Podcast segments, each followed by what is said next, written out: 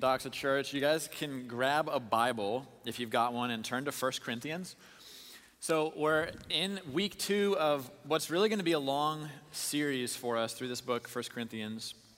And if you were here last week, he kind of he opens this letter to this, this church in Corinth by basically before he's going to get into some of the issues that are in this church and we're going to figure out like there's a lot of issues in this church. Like if you're if you're new to church maybe you're coming here and you, are like skeptical of like eh, i don't know if the church is really like that great of a place. Well uh, this church in corinth will convince you of that. Uh, this is not a great place. This is a really broken group of people who are trying to figure out what it looks like to follow jesus. And so there's going to be some things that are problematic but he starts off last week rob taught uh, just a, he's saying hey before we get into the issues i want to remind you of who you are and, and the most like important reality you need to know is that you are called by God. That's why you're saved. That's why you're in Christ. It's nothing in you. You weren't smart enough. You weren't the right kind of people. God didn't see some kind of like inner giftedness or kind of purity of soul that's like He could see in you that no one else could see. He says, No, actually, you were just like everyone else. But God, in His mercy and kindness and grace, He called you to be saints together into fellowship with His Son. And really, the whole rest of the, the book of 1 Corinthians is really just about trying to get this church, this group of Christians, to live their lives as though that were actually true. And so he starts now in the, the second half of chapter 1, getting right into this first issue he needs to address. Um, and we need to listen closely. We need to listen really closely. We need to focus our attention on this passage this morning. This, this sermon, I, it, I don't think this sermon is very good, but the passage is amazing, okay? I'm, I'm serious. The passage is amazing, and so we need to focus on the passage and the text. Because I think that actually, if we understand what Paul is saying and what he's trying to get across to this church, I think that if, if we understand this or if we don't understand this, I think is actually the difference between us living a life of a ton of effort that ends up being wasted in the end or actually living a life of purpose where the things we do actually matter in the world. And it's not the difference you'd think, right? Oftentimes we talk about, like, what are you orienting your life towards? What are you about, right? Are you about making money or are you about the things of God? Now, that's like a really clear distinction, right? But what he's saying here is he's saying, no, it's actually not even just what are you orienting your life towards, what are you about? He's saying, actually, the way you go about building that thing will determine whether it matters or not, will determine whether it has power or not. So let's read this. And we're actually going to read the whole thing. So 1 Corinthians 1 10 through 31. And it's kind of a long chunk, but we're going to read all of it because I think this text is really um, important for us to hear in full. Okay, this is what it says I appeal to you, brothers, by the name of our Lord Jesus Christ, that all of you agree and there be no divisions among you, but that you be united in the same mind and the same judgment. For it has been reported to me by Chloe's people. Okay, so he's kind of writing these letters back and back, back and forth, right? And so he's, he's hearing like there's this thing going on. And so Chloe's people told me about this issue that there is quarreling among you, my brothers. What I mean is that each one of you says, I follow Paul, or I follow Apollos, or I follow Cephas. Now, Cephas is actually just another word for Peter, the Apostle Peter, or I follow Christ. So that's what's happening. There's these kind of these factions that have these kind of you know taglines attached to them. There's the I follow Apollos crowd, I follow Paul crowd, and he says this: Is Christ divided? Was Paul crucified for you, or were you baptized in the name of Paul? I thank God that I baptized um, none of you except Crispus and Gaius, so that no one may say that you were baptized in my name. And oh, I did actually baptize also the household of Stephanas. Beyond that, I don't know whether I baptized anyone else. But look what he says here. For Christ did not send me to baptize, but to do what? To preach the gospel. Now, look what he says next. And this should honestly stop us in our tracks. He says this I was sent by Christ to preach the gospel and not with words of eloquent wisdom, lest the cross be emptied of its power. Wow. There's a way you can preach the gospel, use the word, but the form you put it in would actually make it completely ineffective and powerless. That is stunning. Why?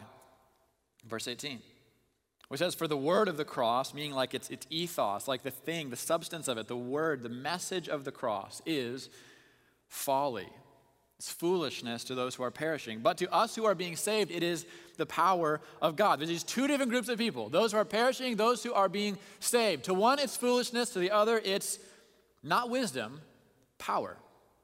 He's going to say it's wisdom later, but just notice that difference. For it is written, there's this thing that God is doing in all of this. For it is written, I will destroy the wisdom of the wise, and the discernment of the discerning I will thwart. Where is the one who is wise? Where is the scribe? Where is the debater of this age? He's basically just listing like all the A-listers in society, people of status and power and privilege, people that you would look at those people and say, man, if we could just get a scribe kind of on the home team, like then we'd really have some influence in the world. People would see us as really legitimate. And he says, where are these people? Has not God made foolish the wisdom of the world? For since in the wisdom of God, meaning by his design and his great idea, the world did not know God through wisdom. It pleased God instead to actually, through the foolishness of what we preach, save those who believe. Then he continues on in verse 22 and he says, For Jews, they demand signs and Greeks seek wisdom, but this is what we do we preach Christ crucified it's a stumbling block to Jews and foolishness to Gentiles, but to those who are called, both, both Jews and Greeks, Christ, the power of God and the wisdom of God. For the foolishness of God is wiser than men, and the weakness of God is stronger than men. For consider your calling, brothers. Not many of you were wise according to worldly standards, not many were powerful, not many were of noble birth. But God chose what is foolish in the world. Why? To shame the wise. God shows what is weak in the world to shame the strong. God shows, He specifically chose what is low and despised in the world, even things that are not, to bring to nothing things that are. And what's the point of all of this? Everything He's saying. Verse 29 so that no human being might boast in the presence of God. And because of him, you are in Christ Jesus, who became to us wisdom from God, righteousness and sanctification and redemption, so that as it is written, let the one who boasts boast in the Lord. There's this issue going on in the church of Corinth. And it's this surface thing, right? They've got these factions, these tribes that they've kind of built up, and it's it's actually kind of a hilarious thing, right? You have like the I follow Peter crowd, and they like made t-shirts and they have like a secret handshake, and they're like, we don't really like Paul, he's weird, right? We're the Peter people. And this is like a ridiculous thing, but there's this quarreling, this disunity, and what he's gonna do is over the next three chapters, he's gonna actually like use this surface level disunity as like a lens to basically try to highlight this deeper disunity that's happening on the level of their soul. He's like, you actually have this like deep incongruence at like the deepest part of who you are. And there's a fight going on inside of them of how they're going to live their lives because these are people who really desperately want to remain great in the eyes of the world and all those around them. And yet they have chosen to follow a Christ who was crucified. And those two things cannot exist together. And so the issue, let's just start here. There's this quarreling, this division, this disunity that's happening in the church. And, and in verse 12, he gets specific, right? He says, This is what I mean. Each one of you says, I follow Paul, I follow Apollos. Now, if you kind of read the New Testament, you may have heard this name before, but most of us are not familiar with Apollos. Apollos is kind of one of kind of the teachers, like he's an itinerant preacher. He's going around to the churches, and apparently he is amazing, okay? Like he's incredible. And everyone's like, we gotta hear this guy. He's powerful, he's eloquent, and he's such like a high level of oration that even like non-Christians would want to come and just like listen to this person talk because he's just great at speaking. Apollos. And then also there's this group I follow, Cephas. This is the Apostle Peter, right? He's kind of like the dude who's been charged by God to lead the church. Incredible leader, bold influencer. And then there's this other group that says, I follow Christ. And so these factions and tribes have basically built up in the church around which one of these people is the best, is really worth following, worth kind of adhering their allegiance to. And now here's what you think Paul would say. You think, at least for me, you'd think he'd say, hey, um, I follow Paul, I follow Apollos, I follow Peter, and then I follow Jesus Christ. Um, you first three groups are dumb dumbs, right? like, are you kidding me? Like, none of these other people died on a cross or was resurrected or, hmm, I don't know, is the Son of God incarnate. Like, you should get on the right team, right? The last group is correct. You'd think that's what he'd say. Seems pretty obvious to me. Not what he says. What he does is he says, actually, there's something that all of you are doing that is equally problematic, and you actually are doing the exact same thing. You're just following different people, but you share the same problem. Well, what are the words that are the same in all these statements? It's not Paul, Peter, Apollos, Christ. Those are all different. The two words that are the same are what? I follow. I'm doing it. I figured it out. I've got the right guy. And there's something in this person that I value and is actually has worldly value and status. So that because maybe Peter is a strong influencer type leader, like this dude could be a great CEO. He ran a fishing business after all, so he'd probably be really good at leading the church. That's the kind of guy I want to follow. So I follow him. This isn't actually about the leaders they're lining up behind. It actually rarely is, right? When you see like two dudes in opposing football jerseys like fighting after the game, like that means it wasn't about which team was better. It means it was about which one of them was better, right? The whole point of like glorifying in sports, right? It's like it's not about which team is better. It's like I've identified with this team and I am better than you, right? That's what it's about. And actually that's exactly what this is about for them. It's not that they have an affinity for these people. It's not that they're trying to like heap kind of, kind of special status on them. This is a means of exalting themselves over the other people in the church by attaching themselves to someone that they think is particularly great. They say, I follow Paul. I know these other guys are pretty good, but Paul is like the real guy. And I can see that. He's the best leader, he's the most powerful in his preaching. And actually, I was baptized by him. I follow Paul. And what's so insidious about this is they actually do the exact same thing to Jesus. There's some people in the group and they kind of look at this back and forth bickering over, you know, which kind of apostle and which leader is best. And these people actually stand and they place themselves above the whole group and they say, "Oh, you sad sad people arguing over which mere mortal is best. I follow Christ." And in that moment, that statement that sounds so right, I follow Christ even though it's the right words, it's become something entirely different for this group of people. It is used not as a means of humility and service and devotion to God. It does not bring with it dependence and awe and worship, but actually, that statement is used as a means of boosting their pride and self accomplishment and posturing themselves above others because these people are following mere men, but I am following the Son of God. What is happening is they have oriented themselves in the direction of, of the things of God. That's a good thing, right? Like these people used to be like, I follow this temple prostitute. Like that was their life before they found Jesus. Like really broken and messed up. And so now they're like, I follow Paul.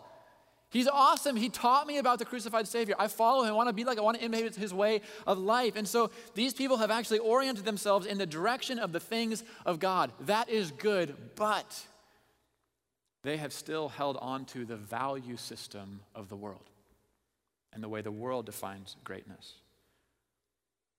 Does this ever happen in your heart? This is something that these people did, but this is something that we all do. And actually, this is something I do. As I've been praying through this passage, like this passage actually has really wrecked me this week. Um, God is like exposing things in me in areas of pride and self sufficiency and actually worldly thinking that I did not know were there. And this passage is revealing those things in my heart. And I've actually realized this even in this process we're going through of trying to, to decide like which city are we going to plant a church in? Where do we feel called to go? And I've actually noticed this worldly way of thinking even similar phrases come out of my mouth. And I will say things like, Well, I know that some people would maybe go to this kind of city or this kind of people, but I am going to go to this place.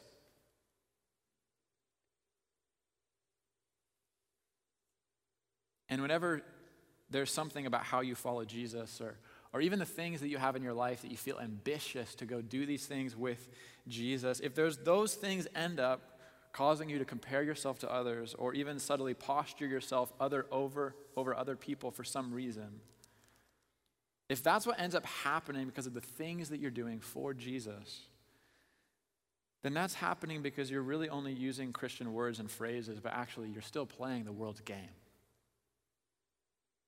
Right? I follow Paul,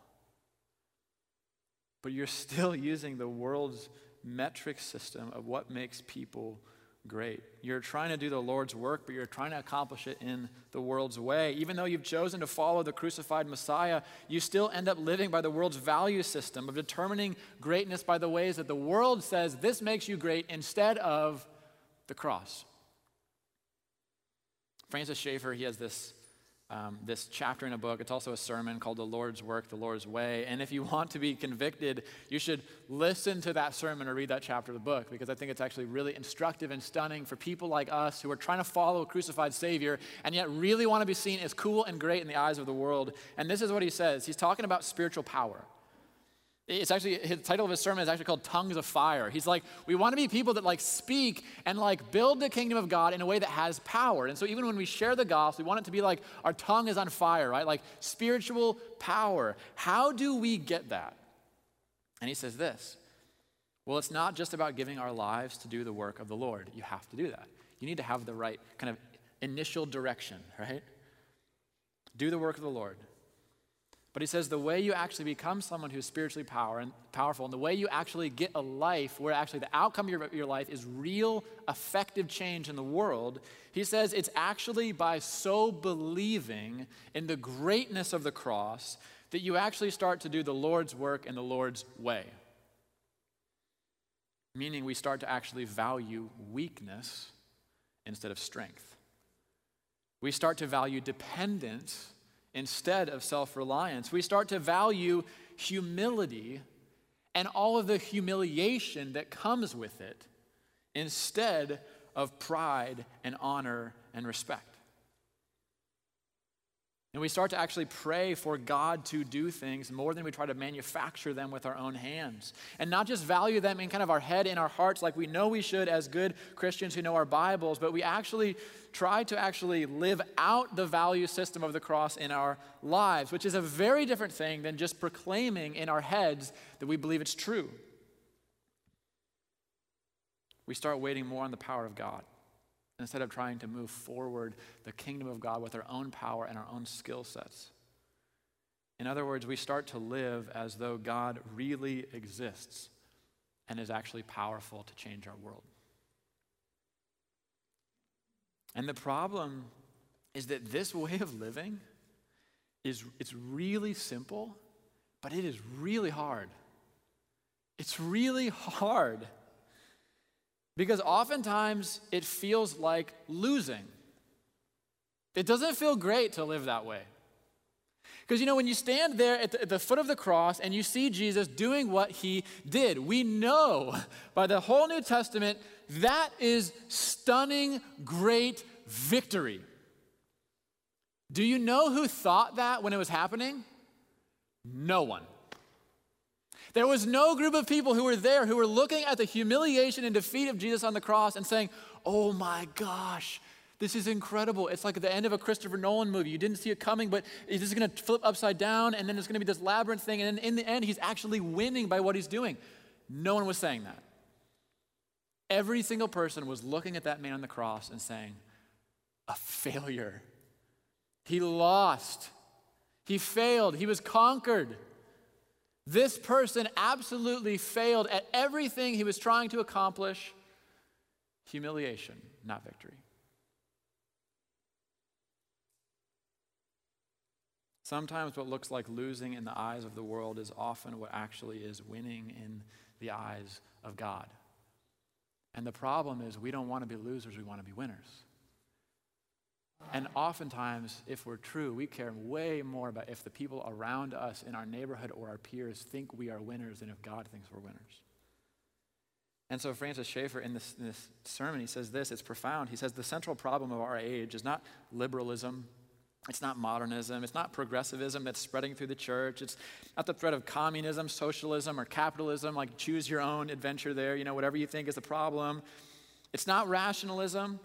And it's not the kind of monolithic scientific consensus that surrounds us. All of these are dangerous, but they are not the primary threat to the people of God. So the real problem is this that the church of Jesus Christ, individually or corporately, tending to do the Lord's work in the power of the flesh instead of the Spirit.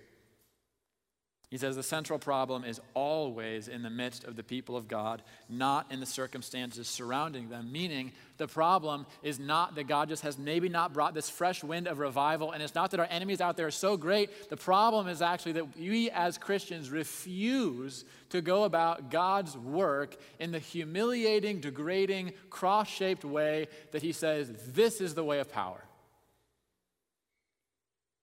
And so Paul is saying, Do you see, Corinthians, what you are doing?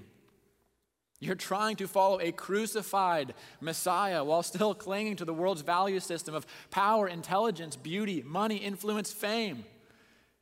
You're posting on your social media page about Jesus Christ who was crucified and then living your whole life trying to get the very things that the cross says have no value in God's kingdom. You're arguing about which person is best who preaches the gospel of the crucified Christ by using a value system that the cross itself is in direct opposition to. That makes no sense.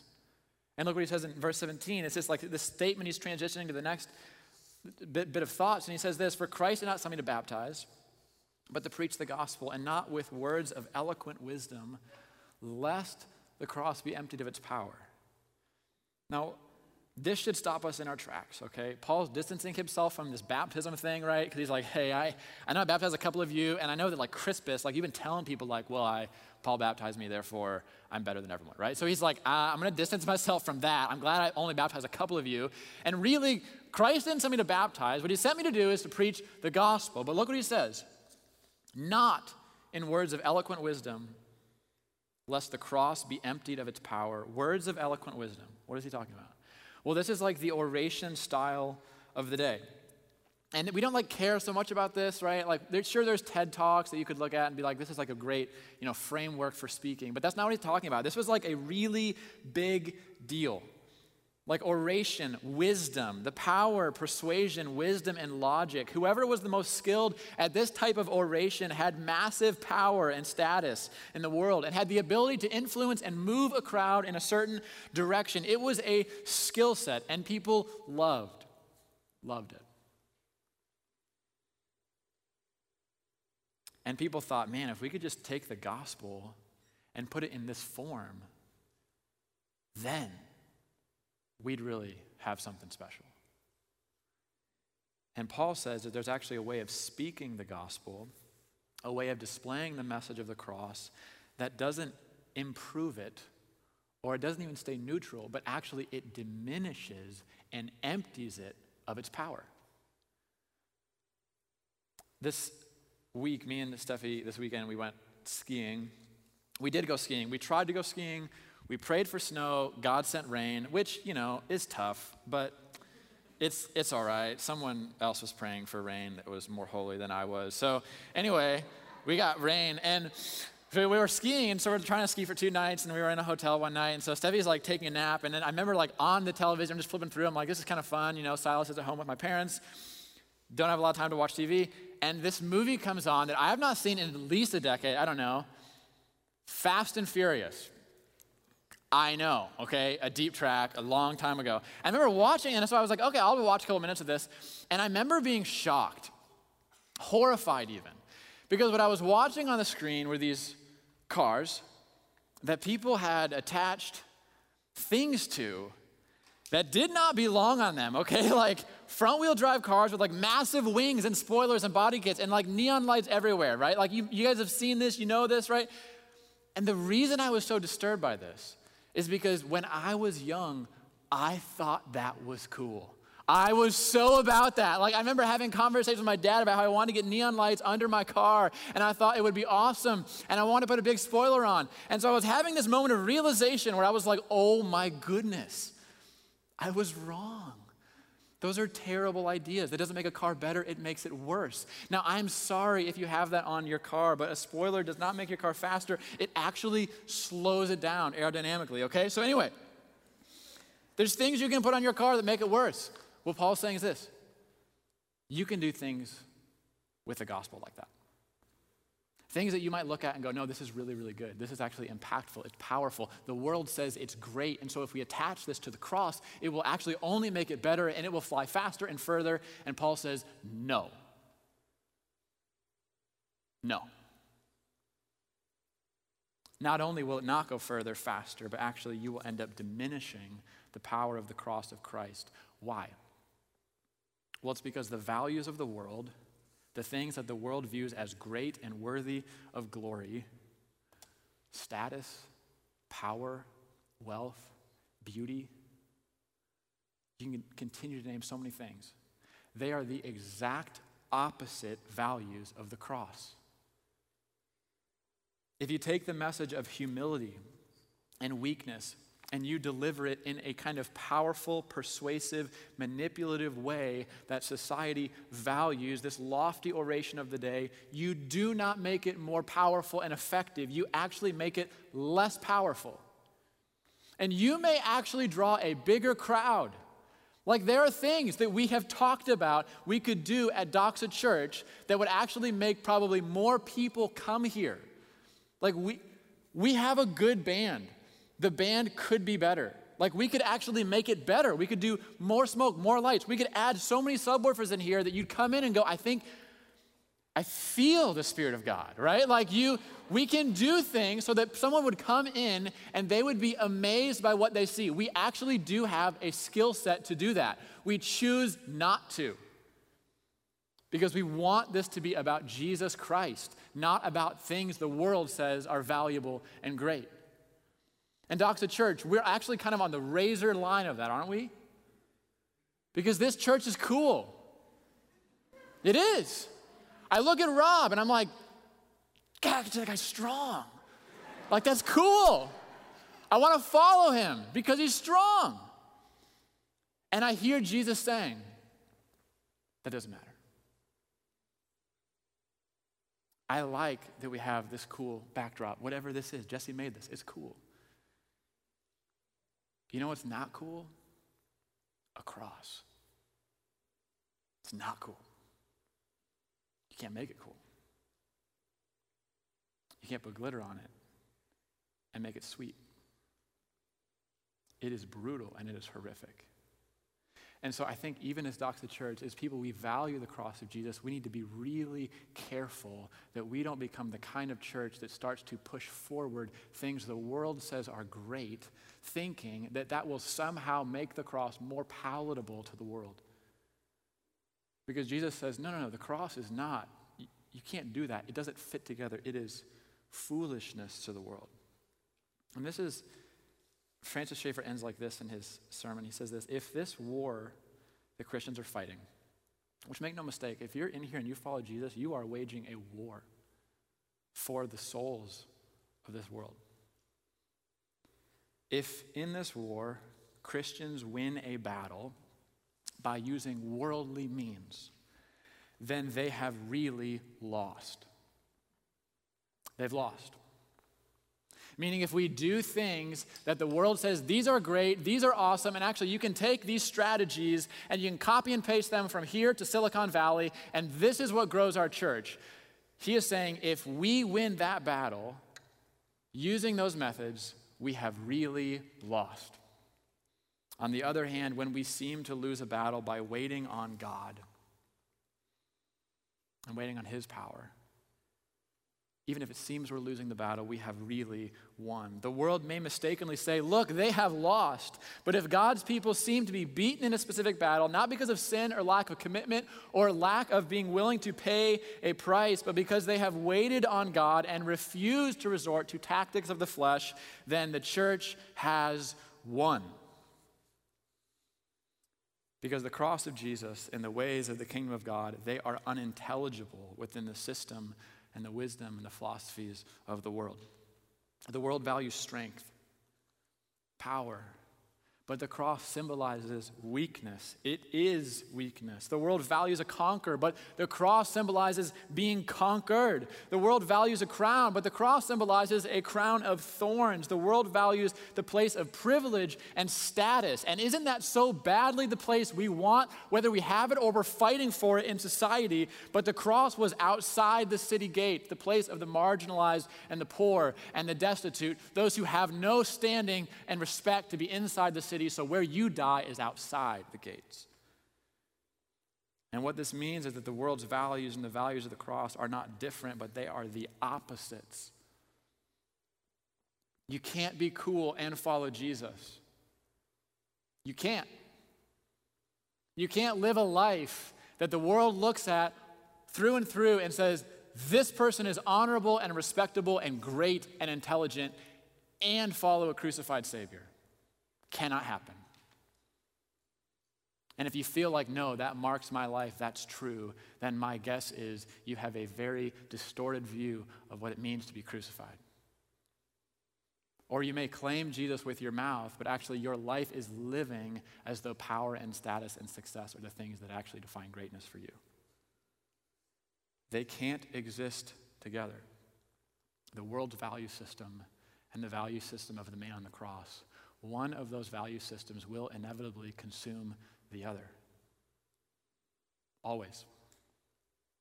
You will either become someone like Peter. Do you know the story of Peter? He, in the Garden of Gethsemane, as Jesus was praying to his Father, saying, Is there literally any other way to do this? Like, I, I want glory and I want to save humanity, is there any possible other path other than the one of weakness and humility and desecration? Because that's going to be horrible. And God the Father answers, No. This is the path. And then as Jesus says yes to that, I will do that. I will follow you. I, I, will, I will do this. I will lay down my life. I will be humiliated. I will go to the cross. Then who stands in his way? Peter. And Peter pulls out his sword and he cuts off a dude's ear. And Jesus, you know, picks up, puts it back on because he's Jesus. He's like, sorry, just, that's just always been funny to me. And you have this moment. I used to think that what was happening in that moment was that Peter was like displaying this like foolish, reckless love for Jesus, right? Like Jesus is going to be taken away by these people, and he's like, No, I love this man. And he uses his sword and uses his strength and power to defend Jesus. That's not what's happening. What Peter is doing is he is defending himself. This is self preservation because he knows what it will mean for him if the one he follows gets crucified. It means no more standing with the people of the world. No more honor, no more status, no more privilege. When the one you follow is put on a cross, it means you yourself are going to be humiliated. You are marked with humiliation. You know, we put crosses up on our Facebook pages, we post on them, we, we wear them on our shirts, we even put them on our bodies. And the reality is, what we're trying to do with that is we've kind of turned the cross into this status symbol of privilege and honor and respect. And so when someone has a cross on them, you say, wow, this must be a really spiritual person, really moral person. That's not what the cross signified. It signified absolute abject humiliation. And that was the symbol that Jesus gave to his people and said, Here, wear this out into the world. And so what Peter does is he picks up a sword and he goes, No, I don't want to follow a crucified Savior. I thought we were going to go into Rome and you were going to be on a horse and I was going to be next to you and we were going to win and conquer. That's what I want, not this. Don't we feel that? Don't we feel that with Jesus today? like, Jesus, why do you have to be so poor? Why do you have to be destitute? Why do you have to be homeless? Why do you have to wash everyone's feet? Why do you have to be like this? Because I don't want to be like that. I want to be great. And Jesus says, Follow me. I'm showing you what greatness looks like, even though it doesn't feel like it. the world does not understand what Jesus was doing on the cross. It doesn't make sense to them. And because so much of our heart and soul is shaped by the world, it doesn't make sense to us half the time either, does it? But he says that actually this is by design. He says the word of the cross is folly to those who are perishing. But to those of us who are being saved by it, it's the power of God. And, look what he says. He says, For it is written, I will destroy the wisdom of the wise, and the discernment of the discerning I will thwart. And look what he says next in verse 20. He says, Where's the one who's wise? Where is the scribe? Where's the debater of this age? Has not God made foolish the wisdom of the world? For since in the wisdom of God, meaning by his purpose, by his design, the world did not know God through its own wisdom, but actually it pleased God through the foolishness of what we preach to save those who believe. For Jews demand signs, and Greeks, they seek wisdom, but we preach something different. We preach Christ crucified. It's actually this like contradiction in terms, right? Christ, like the anointed one, the coming one, the powerful one, the coming king, and crucifixion humiliation, desecration, destruction, and death. And he says, Our gospel is both of those things combined. And it never is a real gospel message if those things are not combined. We don't just follow Christ, we follow Christ crucified, and we preach Christ crucified. And this message is actually in itself a stumbling block to Jews. He says it's foolishness to Gentiles, but to those who are called, meaning nothing in them, but called by God both Jews and Greeks, Christ is the power of God and the wisdom of God. Because the foolishness of God, I love this, the foolishness of God is wiser than men, and the weakness of God is stronger than men. He, what he does here is he's, he's basically saying, yes, the cross is foolishness to the world. It is. He's not trying to prop it up as something that's like, well, no, if you think about it differently, it actually makes sense according to things. He's like, no, it's foolishness. It is a paradox. It is the complete upside down, opposite reality of every single system of thought the world has come up with, of what is great and valuable. He says, no, Jesus does the opposite of that, intentionally. And he says that there's two groups of people there's Jews and Gentiles, right? And he kind of breaks them up, Jews and Greeks. It's like, like looking at all of humanity, separating them into two groups, and he says that the Jews, they seek signs.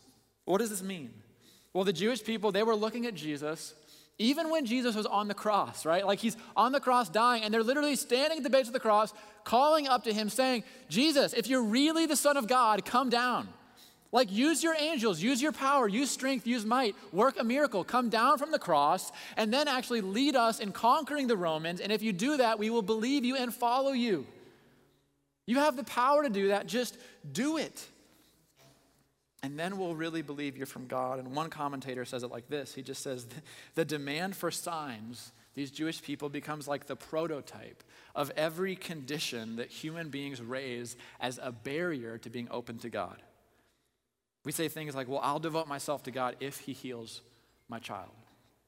Or I'll follow Jesus if he will keep me from suffering. Or I will acknowledge Jesus as Lord if he performs this specific kind of miracle on demand that removes all doubt. And, the commentator says it this way He says, In every case, what we are doing with these barriers is we are assessing Him, He is not assessing us. I'm not coming to Him on His terms, rather, I am stipulating the terms He must accept if He wants the privilege of my company. In other words, what Paul is saying is that God has designed salvation specifically so that it does not satisfy those obligations. He goes, No, no, no. I'm not going to play that game. I'm not going to come to you on your terms. And it's so interesting because it says Jews seek signs, and the whole Bible's filled with signs. Like the dude took a couple loaves of bread and fish, and he multiplied it to feed 5,000 people. He walked on water. He rose from the dead. He did signs. He just didn't do the exact signs they were demanding. And he could have. But he didn't. And it says it's by design because he will give you the only kinds of signs that will show you that you must come to him on his terms. Those are the kind of signs he'll give you. And then it says Greeks seek wisdom, right? These people, they had created an entire system of thought that allowed them to think that they had been able to explain everything. Right, the Greeks, there's the wisdom, their logic, their rationalism, their kind of understanding of like the cosmos. They're saying, well, you see, we really figured out these things and we believe them to be true. And so this whole crucified Messiah thing, we hate to tell you, but it just doesn't fit into the rest of the story. You see, we have a very coherent system. We have lots of evidence, and well, it's really all complex, don't you see? And you really need to have read all the relevant literature, but we know that this doesn't fit. It just can't be true. And so this crucified Christ becomes a stumbling block to those who would require God to use his power for their purposes but the crucified Christ also becomes foolishness to those who want to uphold their rationalism and their mind as a primary force in the universe. And God says that this is by design, it's intentional. I remember when I was in college, I was a sophomore, and I had, I'd given my life to Jesus my freshman year, and I, I, shared the gospel with my friend Jordan, Jordan Iliff. He's this redhead, super just fiery dude, and he, he became a Christian freshman year. And he's like, literally would sit in my back of my car on the way to Salt Company and would literally ask me questions about the maps in the back. He'd be like, I don't understand these maps. I was like, dude, what are you doing? Like, no one reads the maps. Like, you're in the wrong section, bro. Like, come on. He was like trying to figure out, he knew nothing about the Bible at all. And I remember my sophomore year, I had these friends they were deeply, deeply involved in the scientific community. We used to grow up, we grew up Christian. I went towards Christ, they went towards the world. And so I tried to follow them there. And so I was reading all of this scientific literature. Like I was deeply engrossed in everything from evolution to astrophysics. I'm trying to keep up with them where they're going and this system of logic and rationalism they're building. And what ended up happening was I had read so much of this and I was so deeply ingrained in all the evidence for these things that all of a sudden that framework and way of understanding the world started to not fit with Jesus Christ and Him crucified. And I didn't know what to do because I had this system that was coherent and it felt powerful to me. There was evidence. I was reading scientific papers about these things, and then I had this carpenter from Nazareth who died on a cross. And I didn't know how to combine these two things together, and I had a massive crisis of faith. This is like a real. And I remember my friend Jordan, young Jordan. I know so much more about the Bible than Jordan knows at this point in time. And he sat me down and he was like, David, read this. And he had me read these verses Where's the one who's wise? Where's the scribe? Where's the debater of this age? Has not God made foolish the wisdom of the world? For since in the wisdom of God, the world did not know God through wisdom, and actually it pleased God to save people through something as foolish as a cross. And I didn't realize this then, but what was happening in my heart was that the thing that was so hard for me was I did not want to worship a Jesus who was crucified because I couldn't actually explain that in a way that was respectable to my friends. That was the problem. I, I, wanted so bad to have this system of logic and rationalism that I could actually stand on and feel good about myself and say, no, no, no, no, no. I've actually read all of the things, I've studied all the history, and I actually have just done my homework. So I actually know Jesus Christ died on the cross. I know this happened, and actually it's really logical. And if you just work hard enough, you'll figure it out too. That's the kind of faith I wanted one that I could actually stand on and say, I did it. And Jesus said, no. You can't have that. Because at the end of the day, what that will cause in you is that on the final day, when you meet me face to face, what you will do is you will say, Thank you for the grace. That was awesome. And also, it's really good. I worked so hard to figure this out. And he says, No. The cross is foolishness to the wisdom of the world, and you can't boast in anything. And then this is how he ends it in verse 26. He says, For consider your calling, brothers. Not many of you were wise according to worldly standards. Not many of you were powerful. Not many of you were of noble birth. And notice he doesn't say not any, right? Like there's people in the church who are powerful, rich, wealthy people. He's not saying no one. He's just saying this is not the pattern. God chose what is foolish in the world to shame the wise. God chose what is weak in the world to shame the strong. God chose what is low and despised in the world, even things that are not to bring to nothing things that are, so that no human being might boast in the presence of God. Do you have anything in your life that you feel is valuable and worth boasting about? Anything. Could be your looks, your style. It could be the amount of books you've read. It could be your PhD. What the entire New Testament would say is it would say, run from that pride.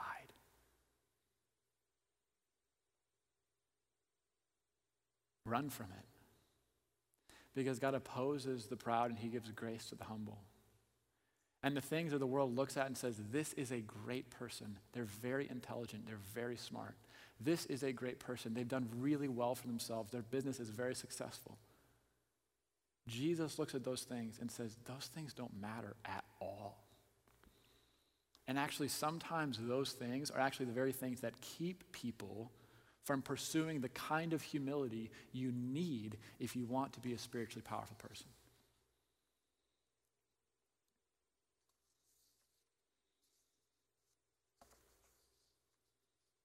What Paul is saying is that the cross of Christ has overturned and shattered every man made philosophy or system, system of meaning.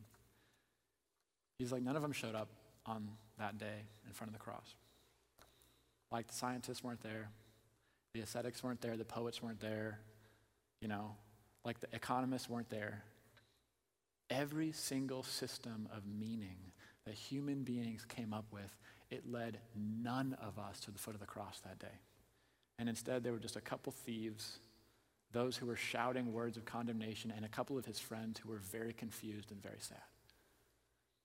And he's saying this is by design, so that actually those who choose to follow Jesus would choose to follow him in faith, not in their brilliance or in their morality, not in their goodness, not in their power, not in their strength, not in anything the world would look at and say, this makes sense that God would choose you because you are a great person. No, we actually become like Jesus, who is humble and lowly. And not in the humble kind of way the world looks at and goes, oh, this is a really awesome person because they're humble. Humble in a humiliating kind of sense, where the world looks at you and goes, this is ridiculous. You should not give your money away like. This is ridiculous. You're better than this. Why are you living this way? In a way, the world looks at you and actually slowly starts to distance themselves from you in the way you would distance yourself from someone who was crucified because they're getting blood on your furniture and they're disgrace to the kind of image you want to present to the world. The cross of Christ, listen, it's not just a it's it's not just what Jesus did to buy us salvation. That is what it is. That's the center of it. It's substitutionary atonement. Jesus in our place. He is paying the price for our sins on the cross, but he is also giving his followers a pattern of the life they are to live if they want to be truly great and they want to have the kind of power he promises us. Do you believe that? Like, I'm serious. Do you believe that the cross is actually the va- like the things that happen on the cross are actually the things that make someone valuable in this world? And you go, if I could just be that humble, then I would be great. Do you believe that? Or do you believe what the world says and just say, no, if I could just have a little more and I could have a little higher position at work and I could make a little more money, then I would be great? These are opposites, and you cannot have both.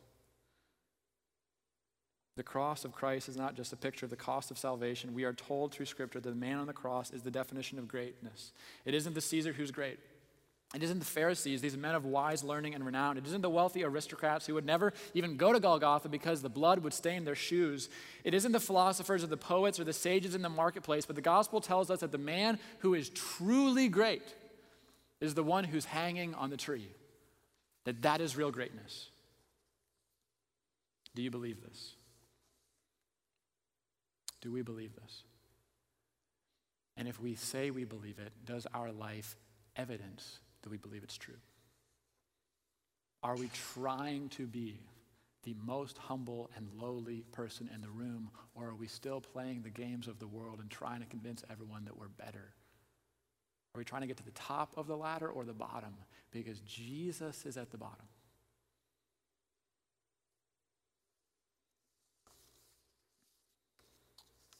I want to pray for us. Um, this week, God has revealed in my heart that there are so many of the ways the world defines greatness that are still in here. And even when it comes to like doing something like, like planting a church or sharing the gospel or reading my Bible, I'm finding in myself that I'm still living, even though I'm using Christian terms, I'm still living by the value system of the world of how the world defines greatness, and I want to be great like that. And so I want to pray for us that Jesus would use his word to convict us and to change us so that we would not just live our lives using the right words, but we would actually live our lives in the right kind of way. And that we'd be the kind of people that when people look at, they would actually start to see a little bit of a representation of this crucified man on the cross, Jesus. Let me pray for us. Lord, we're such boastful people.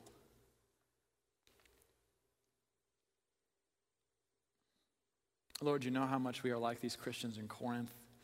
We've chosen to follow you, but we still think like the world. We love what you've done for us, but so often we don't want to identify with you. And so we see your bruised and bleeding body, and we are thankful, but we don't want to get any closer to you lest we might be humiliated like you. And so we see your humility in the path that you chose, and we are thankful that you chose to walk that path, but very often we would rather take the path the world holds out to us instead. It feels safer, it feels more comfortable, and it allows us to be great in the eyes of the world. And Lord, if we are honest, this is something that we struggle with each and every day. We don't want to be humbled, we want to be exalted. And we don't want to be weak, we want to be strong. We don't want to be poor, we want to be rich. We don't want to be dependent, we want to be self reliant. We don't want to be marginalized, we want to be privileged. And we don't want to be crucified, we want to be enthroned. But Jesus, you were all of these things. And the gospel tells us that you are the truly great one. And as much as our hard and fickle hearts are still in love with the world, and the values it gives us, we want to follow you. So help us, Jesus. Make us humble, bring us low, bring us to the place where you are. In your name, amen. We're going to take communion together, and